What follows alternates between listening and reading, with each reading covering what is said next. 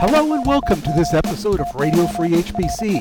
This is where we talk about supercomputing, high performance computing, and other technology topics. I'm Dan Olds, joined as always by my co host Henry Newman from Seagate Government Solutions and Shahin Khan from OrionX. Now let's get to the show.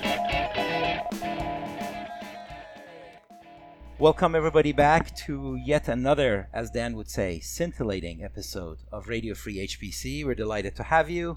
And as you can tell again with this fine voice that you're hearing, Dan is not here again, except that this time we managed to get an upgrade. So we want to welcome new guest, Glenn Heinle is joining us. Glenn. Hello, everyone. Thank you for having me. I'm honored to be here. And we have Henry S. Newman, also as Dan would say. Henry, how are you? I'm wonderful. I'm glad Glenn could make it. Glenn, I know you are world famous, but maybe to the half a dozen listeners that we have, you can give it a little bit of your background and what makes it all exciting these days. Absolutely. I like to keep things logical, so I'll start in chronological order. I, my background I was programming AI systems back in the 80s. During the 90s, I actually was a civilian employee at the Naval Research Lab, and we did a lot of research in high performance computing. We ran a, a connection machine CM5, a parallel SGI system. We were involved with the DoD's HPC program, so I got involved with the major shared resource centers and a, a variety of other systems there. After leaving civil service, I moved over to the commercial world and got into the storage market. And I've been in, heavily involved in high performance and high velocity storage environments for the last oh, 20 years or so. Most recently, I'm with Keeper Technology. We do uh, data storage and data management systems. We have a product that is based on open source. We use the open source Ceph project for software defined storage actually very excited that open source has finally made it into the storage realm. It's been great on the processing and networking for years. It really has matured and is being widely adopted in the storage realm as well now. That's right. And so that's what Keeper does. That's where I've been and that's what I've been doing. That's excellent. And I'm glad that you pick easy stuff to do. I think you guys both share that trait. So the topic today is hot chips as you know, there's an annual conference that is held somewhere in Silicon Valley, mostly in Stanford. This one was at the Stanford campus. I had the privilege of attending. It has become a really big conference. It used to be just way smaller. This one was easily over five, six hundred people. It was a big auditorium with two balconies, and they were all packed. But there's a lot to really cover there. So, without further ado, what we're going to do is to go quickly over the agenda that they had and then maybe focus on a few talks that we can discuss. Sound okay? Sounds great. Sounds good. All right. I'm always interested in hot chips. So they had a day of tutorials that was focused on cloud. Uh, there was a talk by AWS with their Nitro project, talk by Microsoft and how they're doing acceleration in Azure and with FPGAs and ASICs. Google had a talk about their Tensor processing unit version 3 in Google Cloud and the afternoon was pretty much all RISC-V. Quite interesting. And did they talk about verification tools? Because I think that's one of the big deals with RISC-V. They're coming fast and strong and have a good story to tell, albeit not without the usual complexities that we should point out. Keynote speakers were Dr. Lisa Su, who's the CEO of AMD and the current rock star of the chip world after their 7 nanometer Rome that we covered a couple of episodes ago what was interesting about her talk was a focus on high performance computing. I think she's using high performance computing in its English meaning, not just the market segment. But it is interesting that with AMD using high performance computing and NVIDIA using supercomputing, maybe we are finally seeing the mainstreaming of HPC. We've selected a few talks to focus on. The first one is from Dr. Wong at TSMC. He had a slide that got distributed widely on social media. It said Moore's Law is well and alive, and his verbiage was that it's not even sick.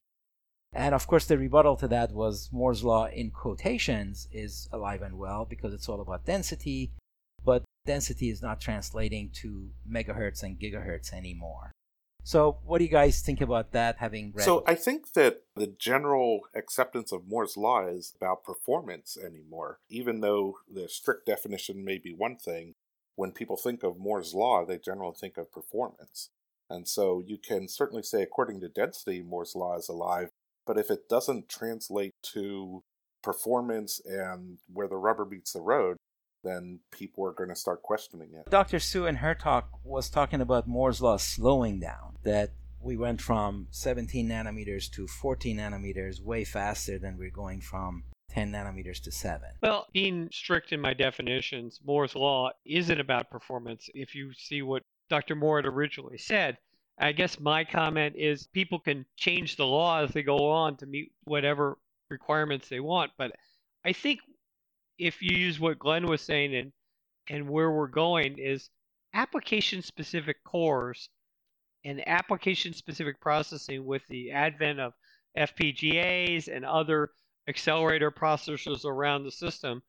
And if you're looking at it from a pure performance point of view, I think the future in some ways, at least for the next five or 10 years, is pretty bright because I think we're going to be able to distribute applications to go lots faster based on their requirements for floating point or integer or 16 bit or 32 bit. And I think that's coming pretty quickly.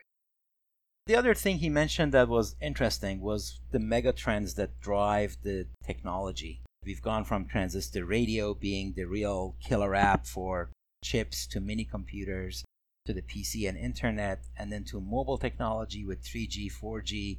And now we're getting to a point where it's AI and 5G driving everything. And that is something that is quite visible.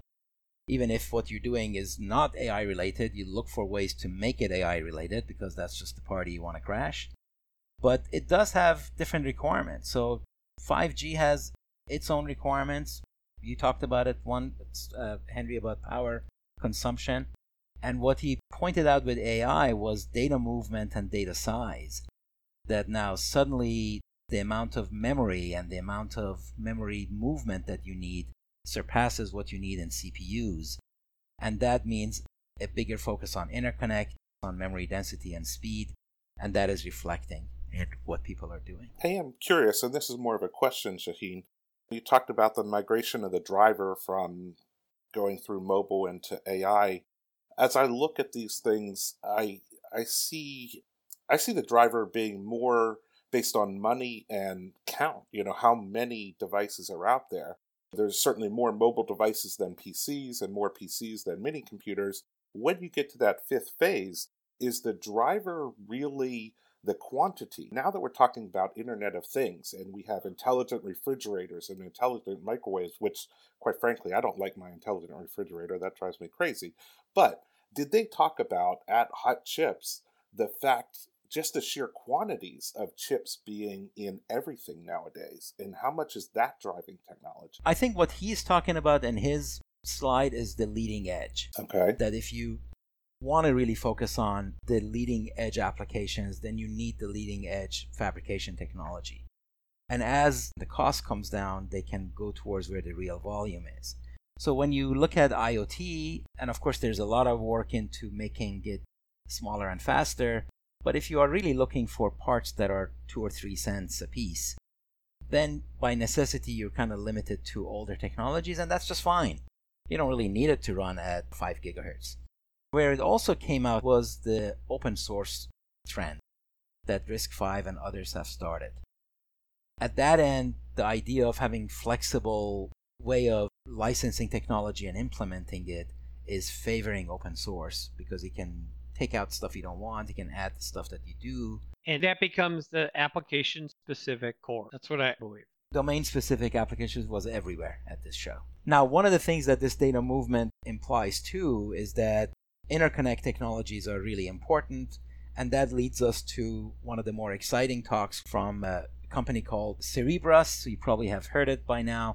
They are doing wafer scale chip production. And wafer scale, of course, means that the entire wafer is just one single chip. The one that they talked about that they're running applications in the lab has 1.2 trillion transistors. This is really a whistle at this point because that's yeah that just fascinates me the the scale of that how massive that is and trying to do something at that scale reliably i really am curious how much redundancy they have built in what percentage of that area are they assumed is just going to be dead? And how do they deal with that? Glenn, I'd add how they're going to reroute around some bad areas to be able, because it's all interconnected, how are they going to connect memory into something that big and, and move the data around into various registers? Well, the memory is going to be right on the chip. They did talk about redundancy, about rerouting dynamically. There will be flaws here and there, and the only way around it is to architect around it. So they've got 400,000 AI optimized cores on this thing and 18 gigabytes of on chip memory. So this really is a giant thing. They talked about 9 petabytes per second of memory bandwidth. And this is all with a 16 nanometer process. So you could argue that they could double it again in not too distant future. The challenges that they talked about was cross die connectivity because the wafers are usually built in tiles, each tile being a chip, and that edge acts as a barrier. So they worked specially with TSMC to put wires between those tiles and have a 2D mesh that serves as a fabric at the tile level. They talked about yield and how that leads to the redundancy and dynamic fault tolerance that we talked about. Turns out that thermal expansion is a really big problem as the chips get larger because when you plug it in, the chip expands at a different rate that the board that it connects to and the substrate that it connects to. And if you're not careful, the chip that big can just crack. Can't wait to hear like war stories from these guys because they must have solved some really cool problems in the meantime. It is interesting how these challenges, when you talk about yield, for example, traditionally yield meant how many of these individual chips do I just throw away? Right. Whereas now they can't afford to throw away one of these, you know? so yield is a very different meaning, I would think, nowadays. Truly is, yeah. The analogy I had was large screen TVs and what the cost differential is if you go for an 85 inch TV compared to a 32 inch. Well, I'll give you an example. I was just looking at it today 75 inch TV, you know, $1,400. 95 inch TV, $69,000 at Best Buy. Whoa. I mean, wow. that's that's crazy. Right. So you're not going to build many and you're not going to buy many, right? Well, I'm not buying the 95 inch for sure. I don't think I have the wall space. Yeah, but you're talking way past the knee of the curve. I mean, you went from 74 to 95, but you can get an 85 inch TV for $6,000. Correct. That's correct. And about $2,400 for 8K. So if you do 8K, you know, there's a 4X difference for the 10 inches and then a Yeah. uh, 10X difference for the, the next 10 inches. I have to say, I'm so impressed that you guys have the pulse of the market when it comes to HDTV I'm pricing. building a new house, Shahin. I'm starting to look at these things, man. Are you going to have a whole wall that's a TV? No, I can't afford that. Not at $69,000. Huh? No, no, sir. this also reminds me of that old joke that if you have one, you're a customer. If you have two, you're a reseller. All right. So the other good talk and new stuff was from a company called UPMEM. U-P-M-E-M. It's a French company that is doing what they call the True Processing in Memory Accelerator. Now, processing in memory. I mean, I mean, none of these topics are new. Like wafer scale is just the logical conclusion of thermal conduction module that IBM did in the mainframes back in like the 70s and 80s. So it's just kind of continuation of that, but some ideas are now viable and there's a market condition for them. So a lot of it is really timing and the readiness of the rest of the ecosystem. Uh, but they're talking about processor in memory. Basically, you just buy DIMMs from them, and those DIMMs have processors in them. Yeah, Shane, you and I talked a little bit in the pre-call. This is stuff that's been tried since I believe I think the first PIM machine that I'm aware of that I worked on, 86, uh, on a Cray 2. Lots of papers written about it. And then I believe Micron did some stuff. I just don't ever see this happening because one, programming models, two, applications that can't take advantage of it, you're wasting the hardware. Now, if we do get to true application specific processing, then I'll give it a maybe, but the volume here for pattern matching and things like that is just not big enough in my mind. Well, you got to look at what they're doing because they have worked with what they call many, many applications. So have everybody else that's been doing this stuff, Shahin. But they have numbers to show, and they're getting anywhere from. So did everybody else, man. I don't know if they did. I've been there. No, I don't know if they did. They did. did. I don't know. They did. You want to uh, put twenty bucks? Okay. but the other thing that I see as difference is that programming model that you don't have to go do data flow programming or rewrite the code from scratch. That they have a application development model that seems to make it quite interesting. And so I, I tell you, this is interesting and something to watch. All right, we'll see, Sheen. I'll still, I'll, I'm still, I'll show you the papers. All right. Well, you know, they got they got papers too, yeah. If there's 20 bucks on the line, I'll definitely watch. Usually it's Dan and Henry who make these bets. And and it leads Well, Dan's not here. That's true. Yes. So, so I have to take the bait. there we go. All right. The other talk that was really new, and then maybe we can do another one and wrap after that, is uh, from a company. Uh, well, it's called Gentide. I don't know whether that's the name of a company or that's the name of the chip, but the talk was given by the CEO of a company called Cataphract Microelectronics, which is a startup from Tsinghua University in China. His name is Ao Luo. Very good talk. This one is about security and security applied to actual existing CPUs. So their motivation is design a CPU chip that supports users to verify the behavior of the chip. So they have a trace for CPU system behavior. They check if the behavior matches expectation, and they trace and check is done at runtime in real time.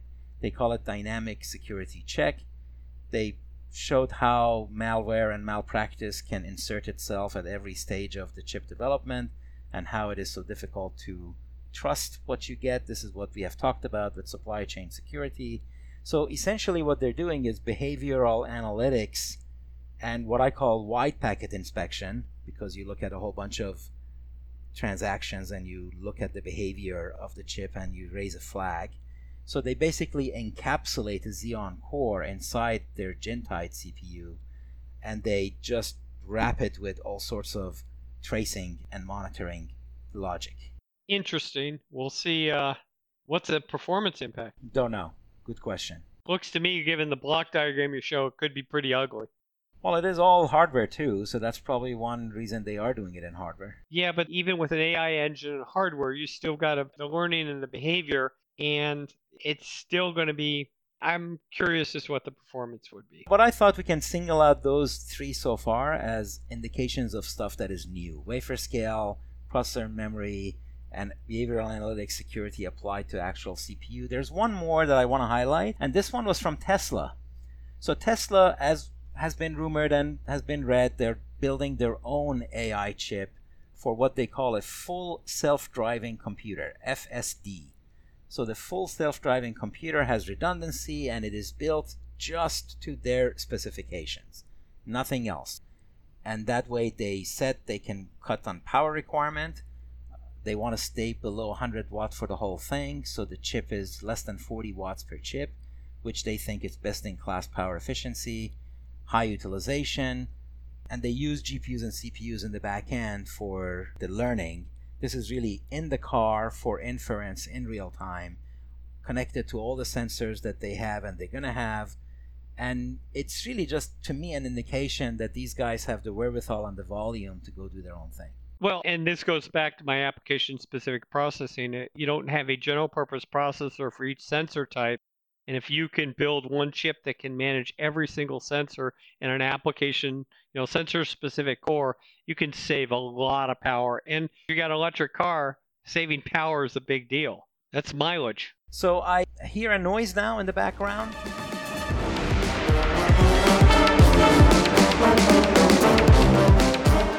This is the Henry S. Newman feel good. What do we call the segment? The uplifting segment of the week. And the uplifting segment is everybody turn off your Bluetooth. oh, Because there's a new man in the middle attack for Bluetooth that can basically allow any hacker pretty easy access down to 8-bit encryption to get into your Bluetooth system. I saw it earlier in the week and it's really come out in the last couple days that a lot of people are, you know, even major news organizations, CNN, NBC are putting this, but this is a bad one.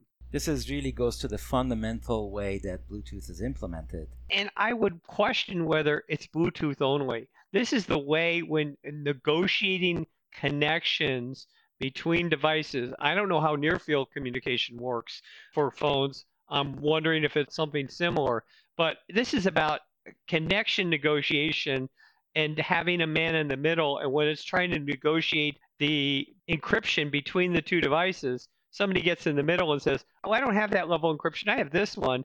And then gets in the middle and sets up the encryption in such a way that it's pretty easy to break into and you can hear everything.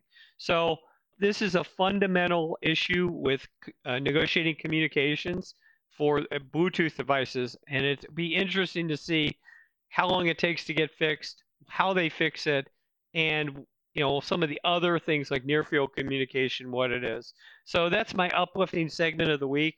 It's pretty friggin' scary. I think henry and i have different definitions of uplifting. That is very scary. And what's what's interesting to me on this one is that it is an attack on the specification itself and so that every implementation that adheres to this specification is vulnerable to this and this therefore therefore every implementation because you have to adhere to the specification, Glenn. You're talking about the KNOB vulnerability, right? KNOB? Correct. Yeah, I think that's what it's called. As many of you know, I work with an IoT company, Afero. And of course, a lot of that business is resting on Bluetooth, and they are not affected because they have implemented the equivalent of VPN for Bluetooth. And that means the security is done at a level outside of Bluetooth. And then what happens inside Bluetooth is already encapsulated. So it is important that there are ways of avoiding these things if you do the traditional VPN and double tunneling and things like that. So I think they should do a press release. Yeah, that, that's an opportunity. It sounds like they should. Yep. Anyhow.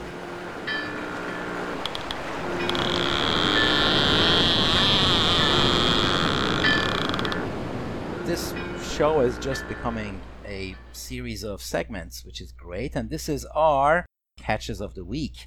Maybe, Glenn, if you have one, you can go first. Sure, I'd happy to start. Uh, I think it's more of a minnow rather than a large catch, but a, a tiny Linux computer. It's from VoCore, and it is one inch by one inch, so one inch square Linux computer capable of doing Wi-Fi and network connections. So it can be a router. It can play games. You can configure to a number of things. You can get the specs, the boards, everything you want directly for very inexpensive. For twenty or forty dollars, you can get a complete Linux computer that you can go and play with, and it's very tiny, one inch by one inch. Wow. So is this like a Raspberry Pi? One, it's one inch by one inch by one inch, or is it flat? So there's one board that holds the processing, and a second board with auxiliary components on it. So when you put it together, it's basically a cube, slightly flatter than a cube, but the the board itself is one inch by one inch, but the whole thing comes up to about a cube. Very cute. Wow.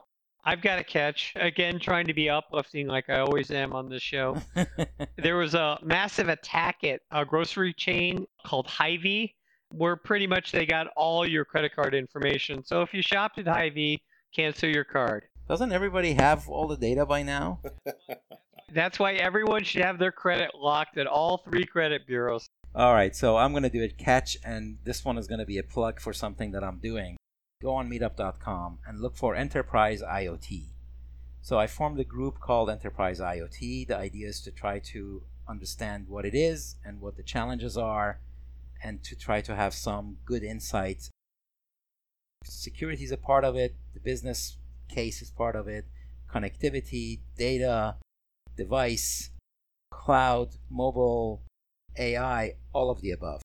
I think that's where a lot of trends come together to build something really complicated, and it felt like a good thing to do. So go check it out Enterprise IoT at meetup.com. And on that note, Thank you for listening to another edition of Radio Free HPC. We'll see you next week, hopefully without Dan again. Actually, we should say that Dan is on his way to Australia for a conference, so we wish him happy travels and we look forward to having him back.